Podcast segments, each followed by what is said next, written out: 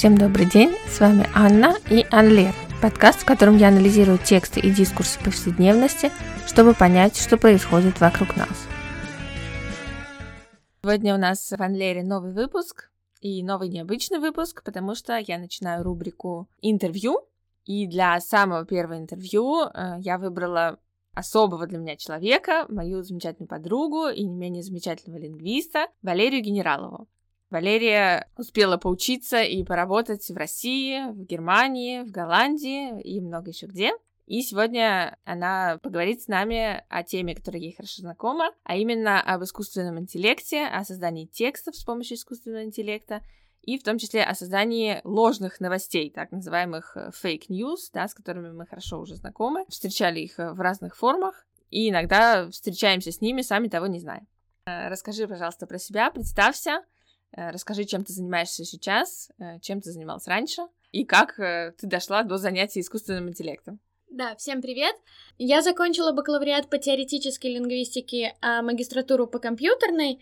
Сейчас я в аспирантуре занимаюсь более-менее тем и другим. И с 2015 года я успела поработать в самых разных местах в сфере развития чат-ботов, голосовых ассистентов и прочих таких программ повидала всяких разных технологий и в больших компаниях, и в маленьких, и с теоретической подготовкой по компьютерной лингвистике тоже узнала много интересного для себя.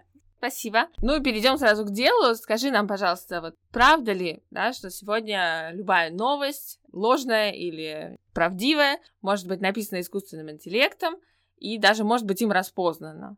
Правда ли это? Тут несколько вопросов. Правда ли, что может быть написано? Да, правда. Правда ли, что любая, здесь нужны оговорки. Мы привыкли видеть новости в новостных лентах, соцсетей или специальных сервисов. Это короткие хедлайны, заголовки и небольшая подводка, там, 200 символов где-то максимум, наверное, один небольшой абзац. Вот такой вот пост искусственный интеллект может создать довольно хорошо, как из существующих материалов, то есть описав настоящий инфоповод, так и с так и сконструировать э, ложный. Что касается каких-то более пространных текстов, э, там уже искусственному интеллекту становится сложнее. Насчет того, правда ли распознано, это очень хороший вопрос. Дело в том, что, как нетрудно догадаться, для создания и распознавания новостей могут быть использованы более-менее одни и те же алгоритмы, или, по крайней мере, похожие формулы.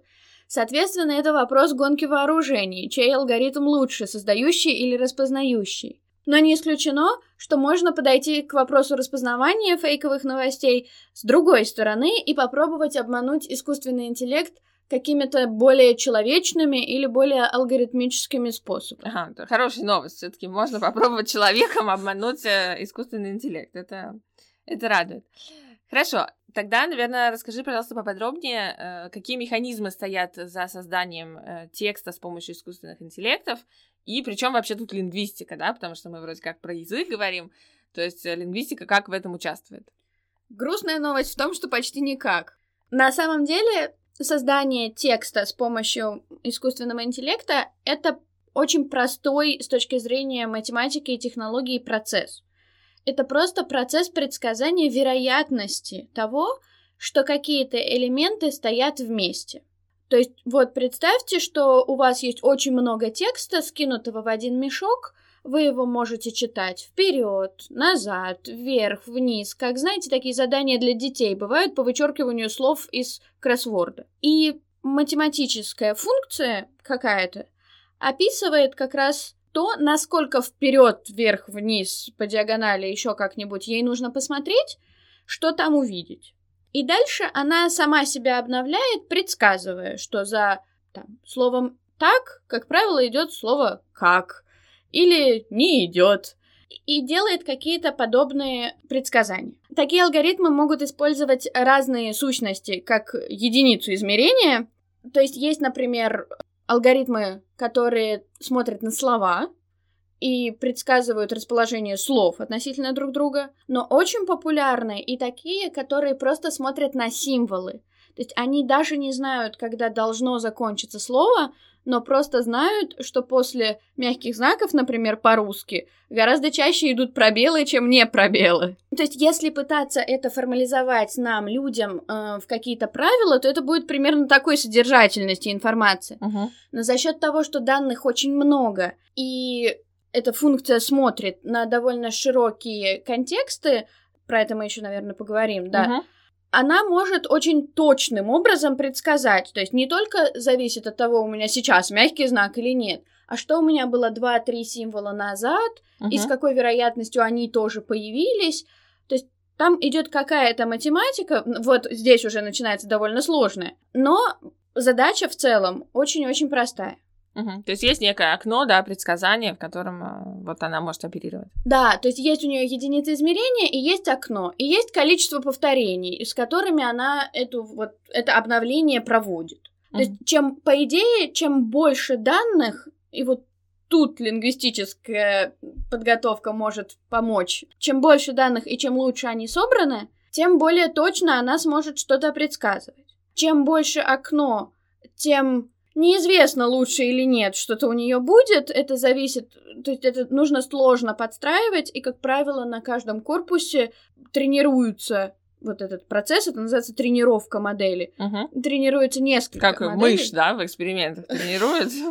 Ну вот типа того, да. Вот э, несколько таких мышей моделей тренируются, и у кого лучше получается, ту потом и и берут. выбирает. Да. Мгм. А скажи, пожалуйста, вот ты говоришь, э, чем больше корпус, да, тем лучше. Допустим, э, чтобы создавать э, статьи новостного характера, да, нужно иметь корпус, состоящий только из новостных статей, или вообще как можно более широкий, состоящий из разных жанров и разных типов текста. Как правило, стараются держаться в рамках одного жанра, Мгм. потому что на самом деле различия между жанрами очень велики. Да, в языке, конечно, это очень сильно заметно, там, литература, да, или научная там, статья, или публицистика. Да- даже э, если мы останемся в рамках публицистики Мгм. и вообще не будем лезть в художественную литературу, то жанр там блогпоста на одном ресурсе и на другом ресурсе Мгм. может быть очень Да. разным. И вот чтобы знать это, нужно быть лингвистом. Несомненно. И если мы добавим какие-нибудь там, я не знаю, сборники анекдотов в модель, которая будет тренировать новости, то мы и получим какие-то укороченные истории или какие-то диалогового характера вещи, которые Мгм. мы не хотим получить в слитном монологическом каком-то нарративном тексте. Да, здорово. Ну, такой приведу пример, да, я вот когда готовилась, я пыталась найти какие-то статьи, да, которые, например, были написаны машиной, и в том числе фейковые новости. Вот, и я нашла такую статью, э, которая начиналась с тем, что э, три первые строчки этой статьи э, написаны человеком, а все остальное написано машиной, и осторожно, даже если эта новость вам кажется супер классной, то она ложная. Новость заключалась в том, что ученые, биоинженеры, да, скажем так, решили воскресить Стива Джобса путем воссоздания его мозговых клеток. Заключалась статья в том, что они э, интервьюировали якобы руководителя вот этого проекта. В принципе, впечатление общее такое достаточно позитивное, да, потому что текст, в принципе, достаточно хорошо составлен. Это классическая статья, где приводятся слова того, кого интервьюируют, и дальше идут какие-то комментарии, какие-то факты. То есть все, в общем-то, читается очень здорово. Э, Единственное, там какую-то одну, по-моему, синтаксическую ошибку я нашла, но я не знаю, это сбой машины или, да, или что там случилось. Вот. И там еще были несколько странных таких фраз, которые, ну, мне кажется, странными со стилистической точки зрения, да, например, э, вот этот ученый, который там высказывался, э, он говорил такие вещи вроде там, это очень важно, да, воскресить Стива Джобса, потому что Стив Джобс американский герой. Или это по-настоящему круто, да, вот. То есть мне кажется, что вот стилистически что-то не совпадает, да, если мы интервьюируем ученого биоинженера, вряд ли он будет высказываться таким образом. Да, скажи, пожалуйста, вот э, в чем тут, э, если произошел сбой, то в чем? Можно комментарий еще вот как раз к архитектуре? Первые три строчки написаны человеком, остальные машиной. Это как раз очень важное замечание. Машина редко когда может что-то сделать полностью сама. Для того, чтобы она начала выбирать вероятности из каких-то, которые у нее есть, ее нужно подтолкнуть.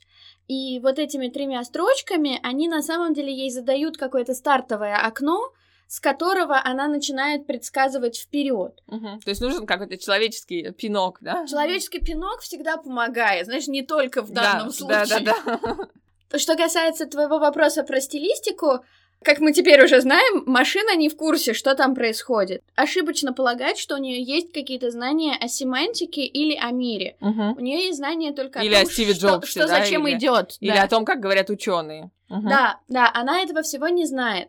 Но если она натренирована на газетных корпусах или там на корпусе интернет-новостей, то, скорее всего, она видела очень много высказываний э, президентов и других первых лиц, которые эмоционально по какому-то поводу выражаются.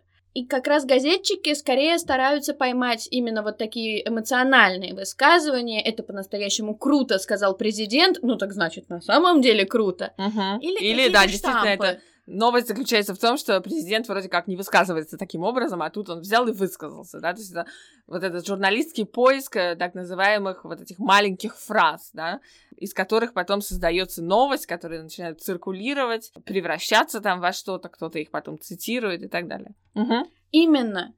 Или другой вариант, все вот эти газетные штампы, американский герой и так далее, несомненно, что у машинки, натренированной именно на таких корпусах, за словом американский будет идти точно герой и не какие-то другие слова, там, ученый, президент, инженер. Или предприниматель, да. Или. Да, Мгм. скорее всего. Именно поэтому такие вещи попадают в статьи, сгенерированные машинами, просто потому что они очень штампованы. То Часто- есть у них часто вероятность появления, да? Да. Да, хорошо, расскажи, а еще какие-то есть э, такие типичные ошибки, которые можно заметить за машиной, когда мы читаем текст, э, созданный сетью? На ум приходят две ошибки, которые очень часто встречаются. Одна из них связана с недостаточностью корпуса и таким эффектом, как переобучение модели. Мы уже говорили, что она выбирает какую-то вероятность, и если вдруг ей недостаточно данных, и она приходит к какому-нибудь окончательному выводу, что после одного слова всегда идет другое, или Мгм. после одного символа всегда идет другой, И она зацикливается. она начинает зацикливаться, Мгм. да, и предсказывать все время эти два слова, пока ты ее не остановишь. Мгм. Конечно, все-таки там новости проходят какую-то модерацию, и это никто публиковать не станет, но в каких-то развлекательных проектах, вроде созданных нейронными сетями рецептов и так далее, нередко можно заметить такой эффект. Второе, про что тоже важно сказать, это сложнее отметить, и это требует от человека как раз больших человеческих способностей и знаний, это непонимание машины того, что происходит в мире. Мне кажется, хорошим примером может стать какая-нибудь история с собственными именами. Э, Например, если мы представим себе модель, натренированную на газетных текстах начала 2000-х годов, когда много говорили про лодку Курск. Или, например, тех годов, когда отмечали годовщину этого Мгм. события. Такой модели легко может появиться фейковая новость о том, что в городе Курск происходили какие-то связанные с подводными, э, с подводным флотом мероприятия. Мгм. То есть э, на воде буквально, да? Да, на воде там город Курск куда-нибудь там поплыл, или в нем куда-нибудь поплыли, или моряки города Курск и так далее. Мгм. Потому что для этой модели Курск это прежде всего название лодки, а не города. Мгм. То есть это такая, получается, фейковая новость по неволе немножко, да? Может быть, э, мы не хотели это генерировать, но машина... Но машина не знает. Да, супер, понятно. Ну и, наверное, последний вопрос. Наступит ли тот момент, когда журналиста, редактора в работе заменит э, машина, да? Понятно, что вопрос не новый, его можно задать по отношению к переводчикам, да, его в свое время задавали там, когда создалось телевидение, или радио, или интернет, да, или электронная книга, то есть это такой, такая вечная проблематика, да. Ну вот заменит ли этот несчастный искусственный интеллект э, журналиста, а если нет, то почему, да, чего ему не хватает? Я думаю, что наши слушатели уже сами могут предсказать ответ на этот вопрос, хоть они и не искусственный интеллект. Как мы уже видели, машина хорошо справляется, во-первых, с короткими текстами, во-вторых, со штампованными.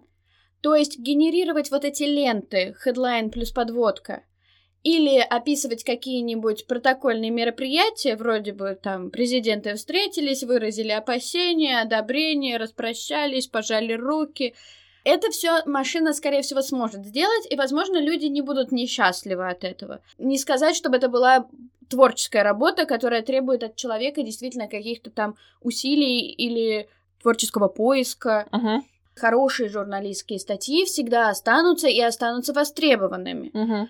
Более того, э, даже с простыми какими-то фактами э, журналисты умеют выбрать там некую подачу, э, перевернуть как-то таким или иным образом, чтобы это было интереснее или резонанснее, и этого пока машины делать тоже не умеют.